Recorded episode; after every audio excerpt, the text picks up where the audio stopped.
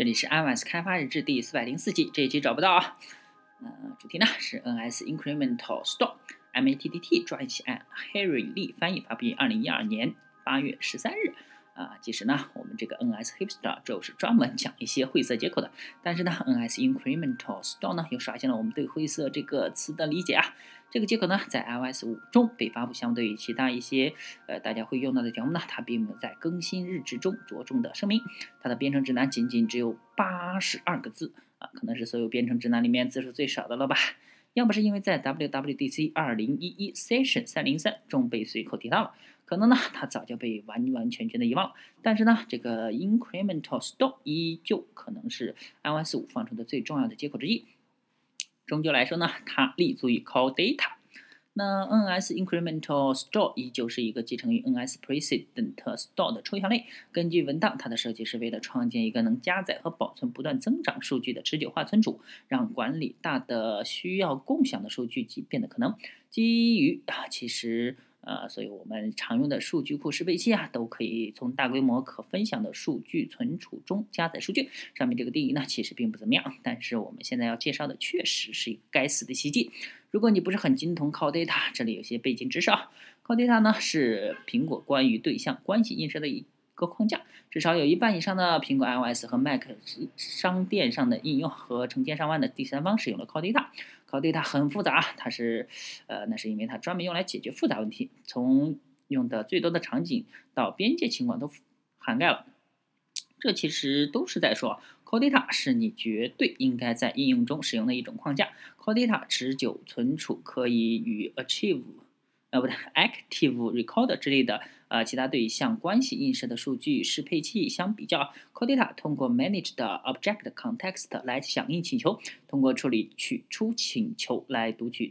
持久层的数据。对于大多数应用来说呢，这个持久层应该是一个本地的 SQLite 的数据库。而有了 NS Incremental Store， 开发者即使有了一个有理由的被准许的方式去创建一个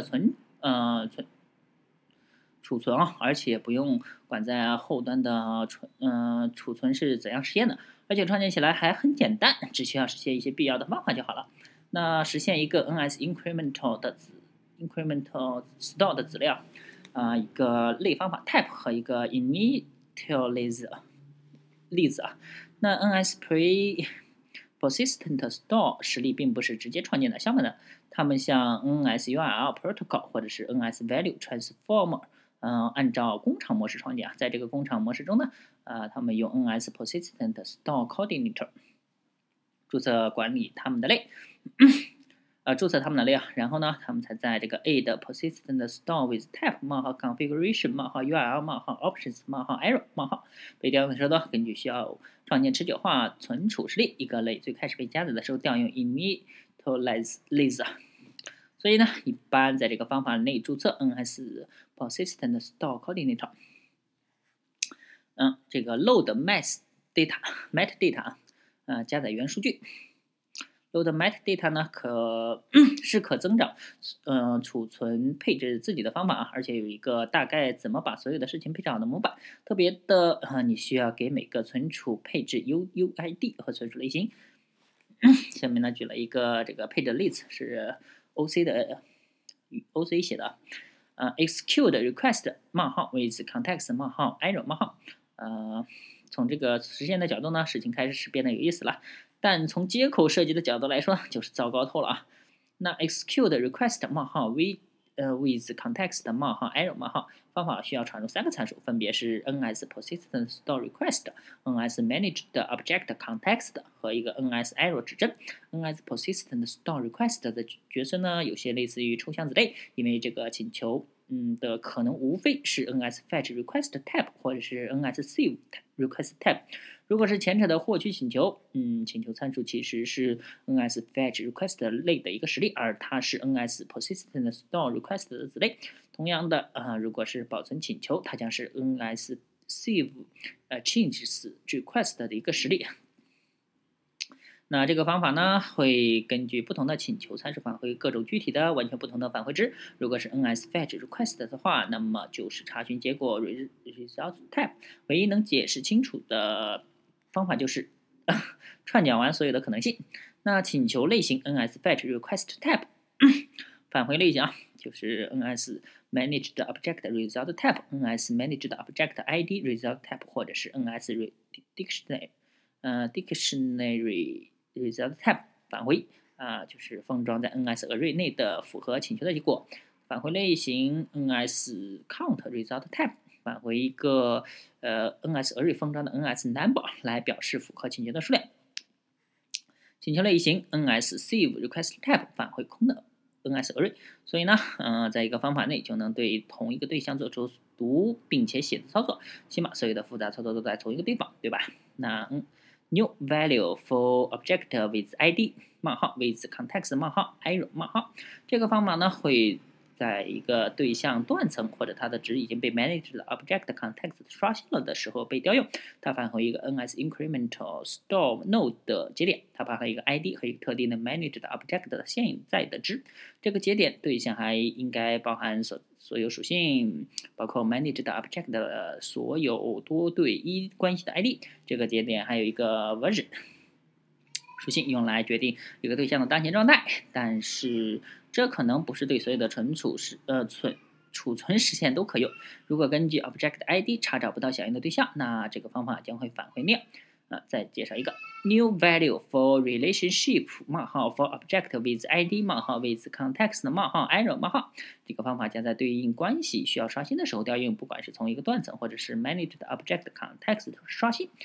不像之前那样啊，这个方法的返回值只是单个关系的现有值，可能返回类型根据自然的关系不同而不同。那对一就是 NSManaged 的 ID， 对多呢 NSSet 或者是 NSOrder 的 set，不存在就是nil。obtain for management IDs for objects 冒号 arrow 冒号。最后呢，这个方法 execute request 冒号 with context 冒号 arrow 冒号，是在当永久 ID 被分配给插入对象的保存请求之前被调用的，就像你可能期望那样，永久 ID 的数组要与传进对象的数组相对应。这一般会对应着对持久化的写入，比如说 SQL 里的一个 insert 操作。比如说如果对象对应的行是一个自增的 ID 列，那你应该生成一个 object ID 网站你自己的 Core Data 后盾。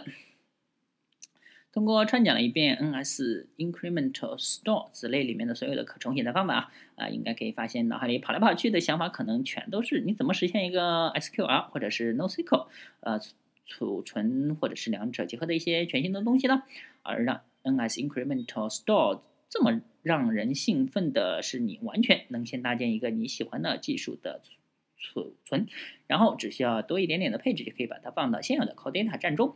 所以想象一下，不是 SQL 不是或者是 NoSQL， 我们直接写一个连接到线上服务的 Core Data 储存。比如说接下来要介绍的 AF Incremental Store。AF Incremental Store 客户端服务器应用的终极神圣目标。AF Incremental Store 是 NS Incremental Store 的资料，运用了 AF Networking 来自动通过属性来和关系来请求所需要的资源。这意味着在写应用的时候可以直接与线上网络服务通讯，而不需要在写的时候暴露底层 API 的任何细节。当产生任何获取请求或者是关系断层的时候呢，一个异步的有网络请求会自动从线上网络服务获取数据，因为储存已经把所有的接口的实现给抽象了出来。你可以从开始就写一个丰富的获取请求的对象关系，不管结果多么糟糕多么不完整，你可以独立的改变所有客户端业务服务逻辑的对立关系。可能最幸福的部分其实是不用从 NSManagedObjectContext 继承或者是为其添加难看的 category， 所有上面提到的可能只需要少于300行代码就可以实现了。那尽管 NS Incremental Store 其实在 iOS 5里面就已经有了，但是呢，我们在意识到它的潜力之前还有很长的一段路，未来是异常光明的。所以呢，最好戴上你的飞行眼镜，拿上一杯冰，然后呢，开始一些伟大的代码吧。基于充分披露的精神呢 ，NS Incremental Store 是通过通过一篇帖子才找到的啊。像其他人一样，这个作者呢也没有怎么关心。另外呢 ，AF Incremental Store 是这个作者 MATTT 大神的一个项目啊，它就是写 AF Networking 的啊，也是为数不多的能提供 NS Incremental Store 继承写法的例子之一啊，并不是特意的想用 NS Hipster 来为自己推广代码的平台，只是觉得它确实是一个很能体现 NS Incremental Store 特点的例子啊。那作者呢 ，MATTT 是 AF Networking 和一些其他的这个开源项目的一个作者啊，译者呢是 Henry Lee， 爱好广泛的 iOS 工程师。OK， 那这一期就到此为止，大家可以关注新浪微博、微信公众号、推特账 iOS Debug， 也可以看一下博客 iOS Debug.com， 拜拜。